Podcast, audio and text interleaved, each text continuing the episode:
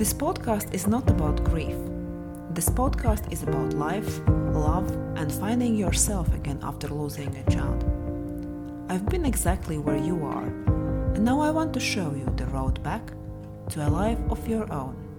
Let's get started. Hi there, it's Liene. I'm so grateful to be here talking to you again.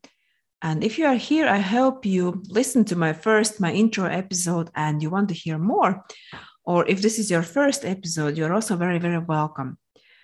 And I guess if you are here, then um, either you or someone else uh, close to you have had the experience of a child loss, for which I'm very, very sorry. Um, having gone through child loss myself, I'm still sometimes struggling with words what to say to someone who has just experienced it because the pain is just so unimaginable. But I'm glad you are here because that means you are not ready to give up on you and your life, and like me, feel this slight but persistent urge to keep going and get better. And today I wanted to talk about the most powerful tool you have and you can use to get out of the very toughest moments and um, to start your recovery. And this tool is your breath.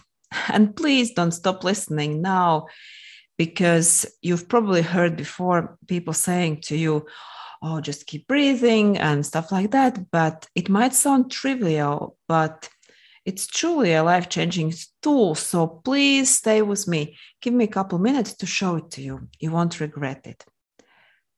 The idea to talk about breath on this episode came to me last week uh, I was talking to my coach, and yes, I still need coaching. Uh, I still have bad days, grief bombs, and plenty of negative emotion, and sometimes it's just hard.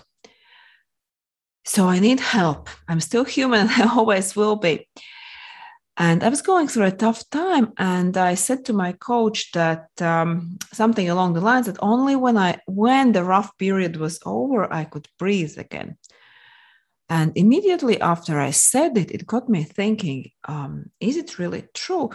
And of course, physiologically, not. Our amazing bodies are made in a way that we don't have to take care of our own breathing. And I'm so thankful for that because if we had to remember to breathe on our own, we all would be long gone it's such a miracle how our body breathes for us and regulates the rate of the breathing to accommodate for what we are doing, either we're idle or, idle or exercising. But we all know that in moments when it's hard, when it hurts, it does feel like we can't breathe. And it feels true. We all have experienced that. Um, I remember right after I lost my son, I felt that every breath is extremely painful. Suddenly, like all the lung capacity would have been gone. And even now, in tough moments, it just feels like I can't breathe. And only when the tough moment passes, I can breathe again. And so let's investigate it because it's not true. So, why do we have this feeling? Because we already have established that it's not true in the physiological sense, but it's also not true from the feeling point of view because the breath is always available to us. And it's also available for us in the moments when we are doing really bad, when we feel like shit, when all is crashing, when we are in grief, pain, stress. So it's super important so that we not only intellectually know that the breath is available to us, but we also would believe in it from the emotional point of view it's important we know that we can always focus on our breath. And here is why we should do it, especially when it's hard. When you refocus your attention on your breath, you get out of your head.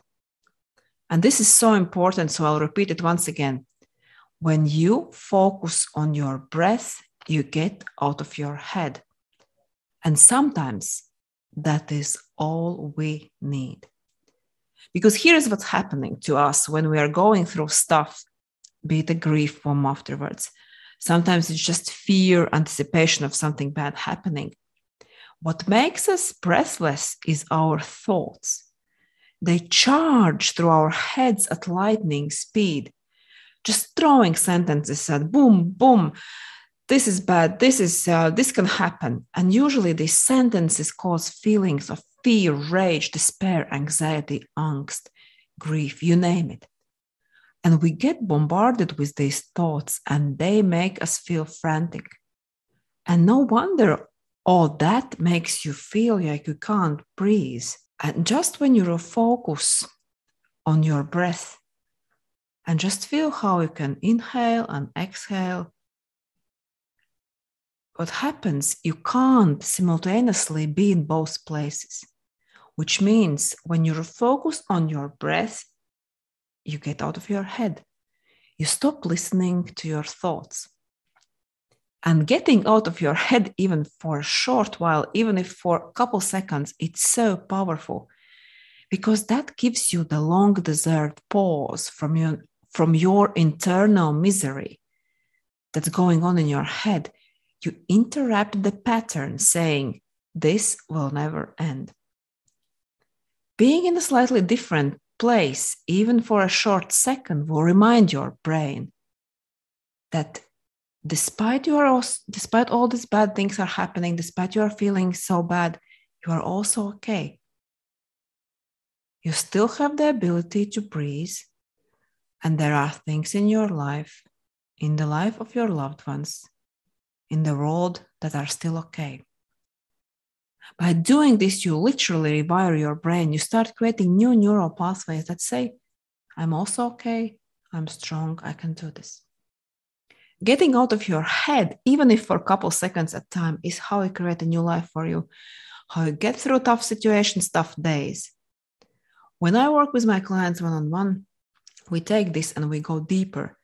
We learn how to become a neutral watcher of our thoughts how to identify what's true in life and what's just our thoughts about the thing happening. And you'd be amazed how many times we believe that some things, some things are true and uh, unchangeable in life, but it turns out it's just our opinion. And another thing I just wanted to mention you as I head into the finish of this episode is that what helped me during my first year after I lost my son is mindfulness meditation because what mindfulness meditation teaches it basically teaches you to it teaches you to focus on your breathing and uh, when you get back into your thinking just come back to your breath. My therapist advised me to start um, this type of meditation which i did and i'm so very thankful to her for that and now i have been meditating for more than seven years but of course with mixed consistency which i'll readily admit because uh, I'm not giving myself hard time about being perfect at meditation anymore. And we are going to talk probably about this in the podcast as well. So where I was going is this. If you need advice on how to start meditating, about great apps, just give me a shout. I'd be happy to share some tips. So that's all. Focus on your meditation when you are in the toughest moments because focusing on your breathing, if it's just a couple seconds at a time, will get you out of your head. And that will start creating uh, a new neural pathways that will start creating the recovery you so need. And remember, there is nothing more to be afraid in life. You've gone through the worst already. So until next week, bye. If you are loving this podcast, then please hit subscribe, download it, and please share it with other child loss survivor moms. I'm committed to help as many moms as possible to recover and build a life after child loss. You can find me here on Instagram, TikTok at Life After a Child Loss, or you can visit my website, coachliene.com. That's coach, L I E N E.com. And if you'd love to chat, you can sign up for a free coaching call on my website. See you next week.